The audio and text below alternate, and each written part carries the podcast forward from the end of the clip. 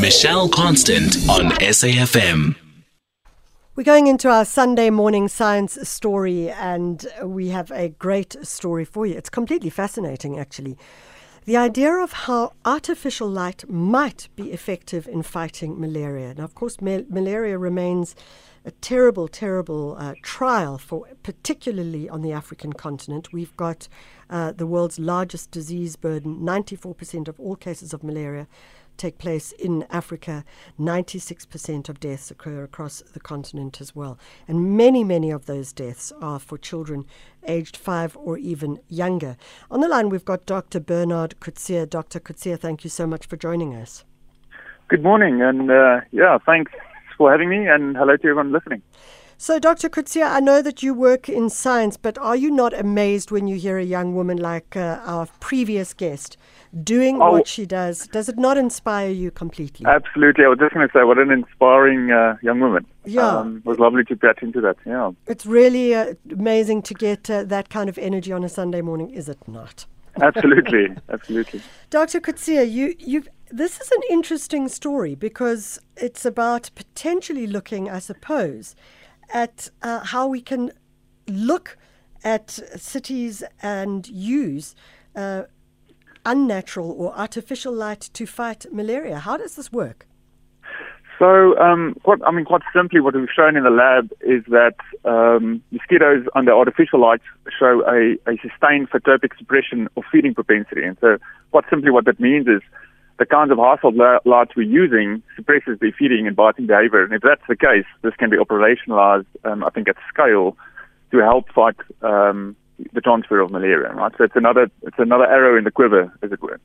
So it was interesting. I read the article which you had written, which was in the Conversation website, and one of the things you mentioned was how light is light or the lack of light is a fundamental cue. And I'm quoting you as saying it's a fundamental cue in nature. And I know here on the show we've tried to understand why birds sing first thing in the morning when the light comes up, um, when there are animals and uh, insects which are night feeders. And what does that mean then, for example, when you go into a city where there is that false light in a city which continues throughout the night. Surely that should then mean yeah. that we have less mosquitoes and the like. Yeah, so the you know the, the broader issue is that over the over the past four billion years of Earth's evolution, all species have been subjected to these day-night cycles, and they're very irregular, right? Um, and with artificial light, we we fundamentally disrupting them. Um, yeah. And human humans and human physiology is also showing changes under artificial lights.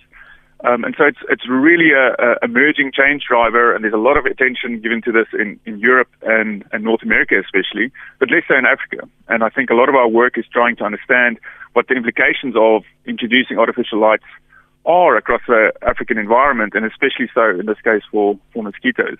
Because especially in rural areas, many of these areas are coming onto the grid and they're rolling out artificial lights. And so we want to make sure that we're not um, compromising human well-being by by doing so. Okay, so what are you going to? How are you going to do this? okay, so the, the a lot of the, the background is, is science work, and so we have a couple of projects running to to just uh, understand the nitty gritty of, of how this works. Is a different spectrum, and different intensities, um, and which species. Uh, and then the, the second sort of big component of the work is trying to understand what it looks like on the ground, right? And so, yeah. what sort of lights are people using in their homes and how do we measure it and what does this mean for disease transfer? I mean, you can try and link, we can try and link the two together to try and understand, okay, to what extent can the correct lights um, reduce uh, the disease burden? Because, of course, remember that light is only one part of what's called the attraction cascade. So mosquitoes use a whole range of cues to try and find potential hosts, humans in this case. Mm. Um, and there's a potential, there's a whole range of, of barriers that have been put in place to try and prevent this. So bed nets is an, is an example, as is uh, residual spraying. And so in this, this uh, cacophony of approaches, we're just trying to understand, okay, to what extent uh, do the lights really matter? And we think it's important because Anopheles, which is the main group that carries um, malaria, is a, is a night feeder. It's nocturnal. Yeah. And so this might have a, a real fundamental part of the, of the puzzle. So, are you suggesting that um, what we should be doing in areas where, where malaria and the Anopheles uh, mosquito is, is keep lights on throughout the night? Yeah, so so that's that's a double-edged sword, right? Because of course, just about the, you know you can think about the comfort hours. And this will disrupt your sleep patterns. But but light also influences your physiology, and and that work, you know, I'm not a I'm not a medical doctor, but Yeah. but that work is really exploding as well. And so I don't think we what we want to do is try and use it at the times sort of before bedtime, Yeah. uh, because there is this sustained suppression. That's really important, right? So it's it's not just when the lights are on; it's uh, it's two three hours after they get zapped by by these artificial lights. And so in that way, it doesn't disrupt the the normal human processes. Um, and then when the lights are off, you tr- you you revert to to regular uh, uh, bed nets, for instance. Yeah. So it's only just a component and a part of that. And how that, that slots into households really is, you know, up to the household. But but certainly there's room for I think using this as a as an additional tool, given that it's it's rolling out anyway. You know, if people are are using electricity and using uh, these grids, let's just use it in the in the most optimal way. Yeah. You do mention in your article um, potentially using um, LED lights, light emitting diodes. Tell us how that would work.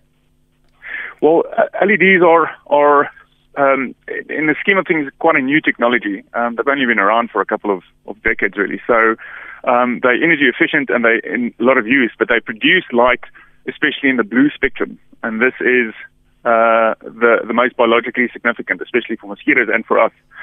And so something like an incandescent light is the is the older lights. They they have this sort of softer, warm glow, um, but they're more in the infrared, and so mosquitoes don't respond as strongly, we think, to to that.